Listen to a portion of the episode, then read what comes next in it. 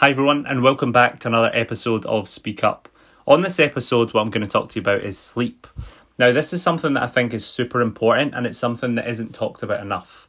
Now, I try and mention it quite frequently on these podcast episodes because I think it is super crucial to not just the, the way you feel, your mood, your energy, but your overall health. It's super important because, again, people maybe just don't prioritize it enough. They've maybe for a long time just convinced themselves that they're not a good sleeper.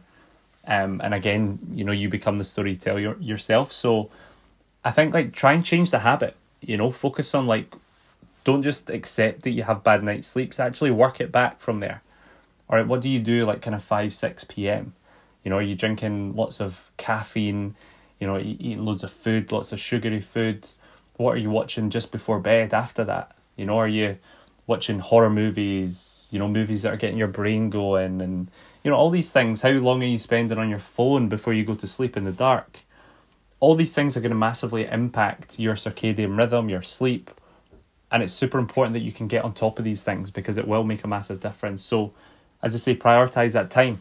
And gradually over time by being patient you're going to start to see these changes come in place and it's going to make a massive positive effect so spend that time you know create a new habit whether it's reading before bed whether it's writing down all your thoughts on a bit of paper all the things that you need to do the to-do list and leaving it in another room it could be you know going to, to bed at the same time every every night could be getting up in the morning every the same time every morning you know, whatever it is, trial and error is the key to this. And then eventually you're going to start to think, okay, this works really well. Okay, that didn't work so well. I'll maybe persevere a little bit longer, but okay, let's move on to something else. And then, you know, over a couple weeks, couple months, I guarantee you're going to be sleeping better. You're going to be getting much more quality sleep, not even necessarily just more sleep, but maybe more quality sleep.